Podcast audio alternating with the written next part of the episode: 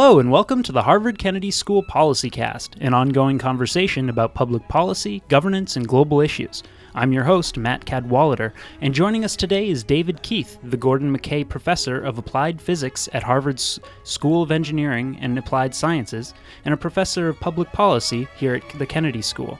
In 2009, he was named one of Time Mag- Magazine's Heroes of the Environment. David, welcome to the PolicyCast. Thanks. Great to be here. So, we recently learned that 2012 was the hottest year on record here in the continental United States. All sorts of records broken uh, for uh, a, a, warming planet. Um, we've been hearing warnings about climate change for decades now. Have we finally reached the point where it's too late to do anything about it? Most certainly not. There's a uh, tendency to frame this as some kind of tipping point, and that is essentially been a cons- politically constructed uh, idea that people in the environmental community thought would be really useful to get action. And it, it, it is a very powerful metaphor. So the metaphor is that, to be clear, this is a metaphor, not what I really think, is that you have some tipping point where if you go over it, you tip inexorably into total destruction, game over for the planet, and you don't quite know when you're reaching there, and you're sort of tiptoeing towards it, and then you're going to collapse over. And I think um, is a way to frighten people to get action that is seemingly successful, although of course we haven't actually got any action, so you got to question how successful it was in hindsight, but is a fact about nature, it's almost certainly wrong. Interesting. So uh, one thing you've been talking about as a way to uh, uh, tackle climate change is geoengineering. Um, can you tell us a little bit about geoengineering as a as a possibility? Sure, I can, and maybe I'll, I'll try uh, say a little bit more about sort of, sort of moderation, a little more framing about climate first. So I've worked on climate change for mm, almost a quarter century now. It's the issue that I've focused on, and I am certainly an advocate of very serious action. But I do think that is it always true in political situations? There's immense polarization, and the polarization really at this point has almost made a, a vacuum in the middle. So we have a, a, significant fraction of the population truly believing that this is kind of a plot by the left wing to impose more government regulation. The science is all wrong and a significant portion on the left truly believing this is like an existential threat to humanity. And I think neither of those is true. I think it is a very serious environmental problem, but one that is kind of slow moving, one that I, I truly think we should deal with and spent a lot of my career devoted trying to deal with, but one in which there isn't a single moment of dead bodies where we really have to act now. That's part of the reason it's so hard to get any action. Mm-hmm. Now, uh, a lot of the political will for action has been around things that are uh, more incremental, uh, reducing carbon uh, use, you know, changing to more efficient light bulbs, the, these kinds of things.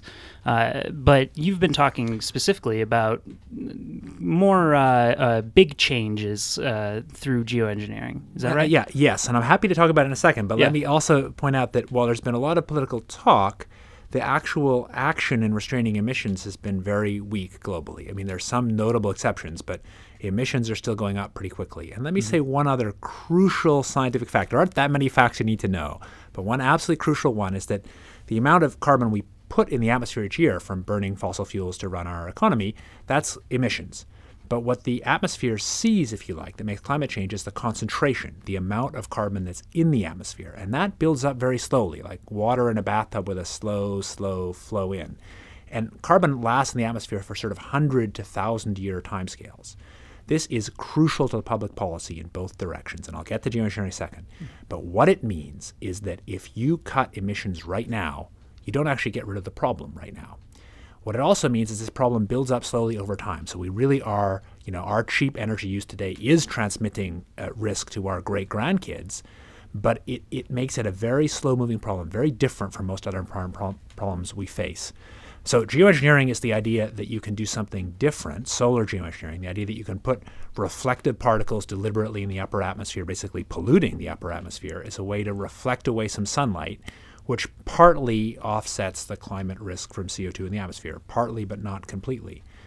But a key difference is it does do it quickly, for better or for worse. So if you actually did do this, and it's pretty clear technically you could do it, you you you can say stop the warming, really no doubt, or even do cooling if that's what you wanted to do, um, uh, but in a way that's sort of inherently imperfect, but it's fast.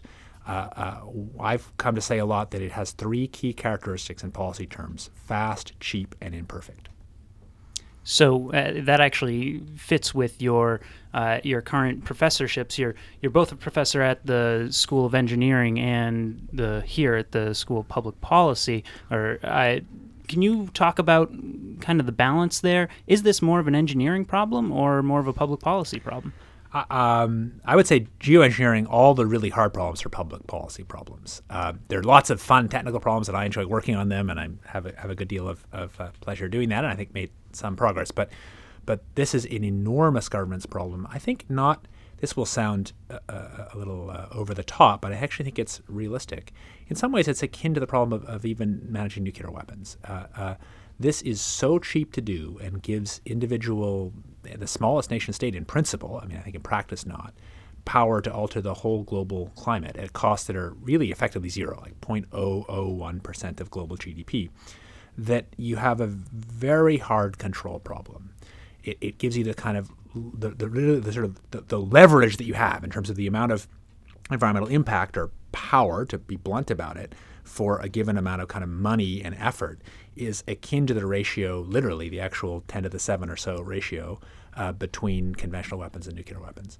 And I think that if we really want to successfully govern the planet over, you know, century-long timescales and manage this technology, which I think exists whether we like it or not, and so we have to manage it, uh, it will require rethinking of how we manage governance. I don't mean that we will magically have a day with global governance tomorrow, but it requires a kind of global governance that may be more like the kind of global governance we need for weapons than many other things we've dealt with. So, explain to me what the actual process of the geoengineering is. This, you, have been talking specifically about solar yeah. geo, geoengineering, and I would let, why don't we keep this just to solar geoengineering? Because while there is another thing related to taking carbon out of the atmosphere, it's probably less important in policy terms, and it's uh, there's not, not let's just keep it to solar geoengineering. That's enough of a topic.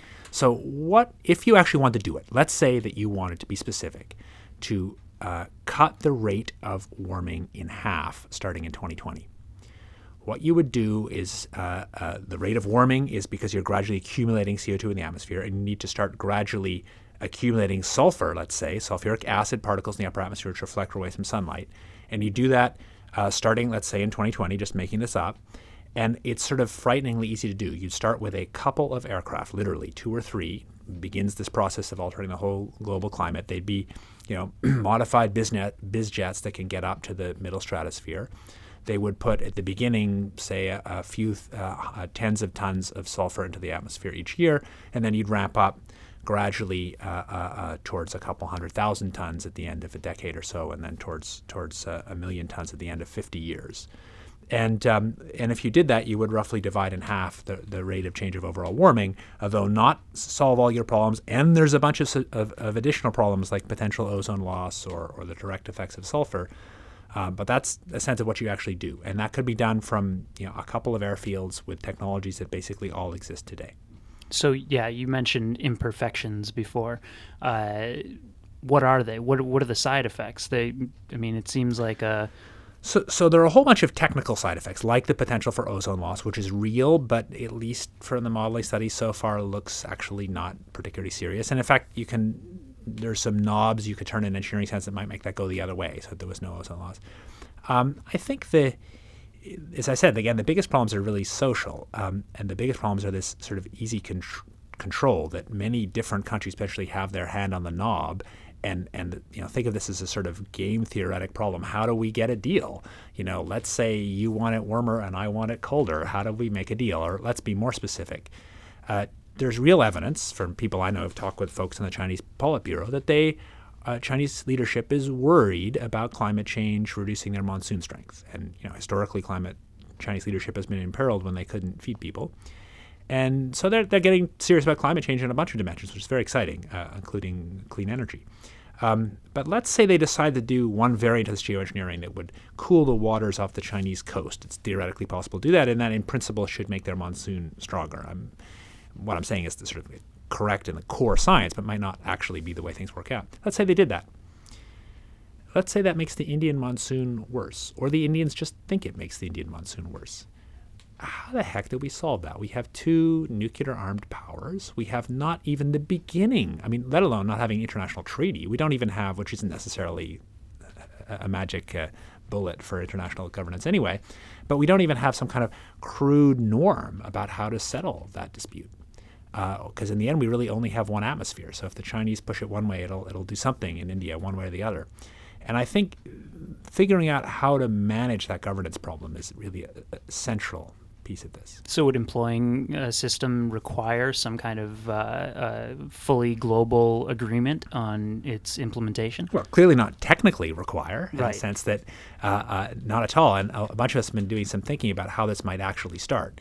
So, I think if a kind of hypothetical rogue country with a crazy dictator just decided to do it, uh, I think they would be stopped by threat of force or force, no problem. Or um, perhaps a, a, Californian businessman. Yeah, I think that's actually less likely. It's theoretically possible, but I think very unlikely in practice. When you really think about people's motivations and the controls and liability and so on. Well, I was speaking specifically of Russ George, who dumped a yeah, tons exactly. of iron yeah, in yeah, the yeah, Pacific yeah, exactly. Ocean. Well, that's yes, that, but that was so wacky that it's. But but yes, it's a, that's a good example of the fact that we do not have adequate, or indeed in some cases any realistic controls on experimentation, or even in some cases have legal controls on implementation. Mm-hmm. Correct. So so that that shows you the legal gaps that we have. But I think uh, uh, one thing that might happen is if a major state, India or China or a coalition of a couple states, decided to uh, do this and did it in a kind of reasoned public way with lots of public consultation and ramped it out slowly, basically did it in a sane way with communication and involvement and so on and but finally made the decision, what might happen is a bunch of other states would publicly decry the action, saying, uh, "Oh, it's terrible. This unilateral action has been taken by the government of X." But privately, be kind of happy that something was being done that would, in the main, reduce climate risks, uh, with the understanding that, that the actor that did it is fundamentally taking more of the liability. Not that there's strict legal liability in international sense, mm. but but the kind of political liability is it a good idea fundamentally to pursue this action? You know, you've you've said that it's not uh, climate change is not a liberal conspiracy, nor is it the end of the world. Is this a solution that we should be pursuing? Uh, I would say, if the world was run by a rational single actor, as it is in models of even many of my colleagues, uh, uh, uh then the answer I think is almost certainly yes. Not necessarily to do it, but certainly to do a lot of research. And if the research proves that what we now think is correct is, is it seems to be correct to probably do it. And the reason is, just to be clear, I've sort of spoken about risks, what the benefits are.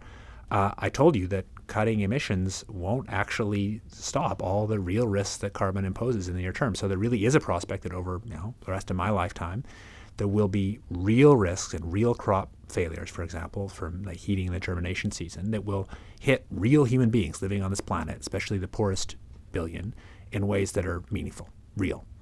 And so far, essentially every climate model we've run with these technologies do suggest that they could significantly reduce that risk. And so that is that they could be a benefit, a really material benefit to um, people who really need it. So I think the case for taking it seriously is, is really strong.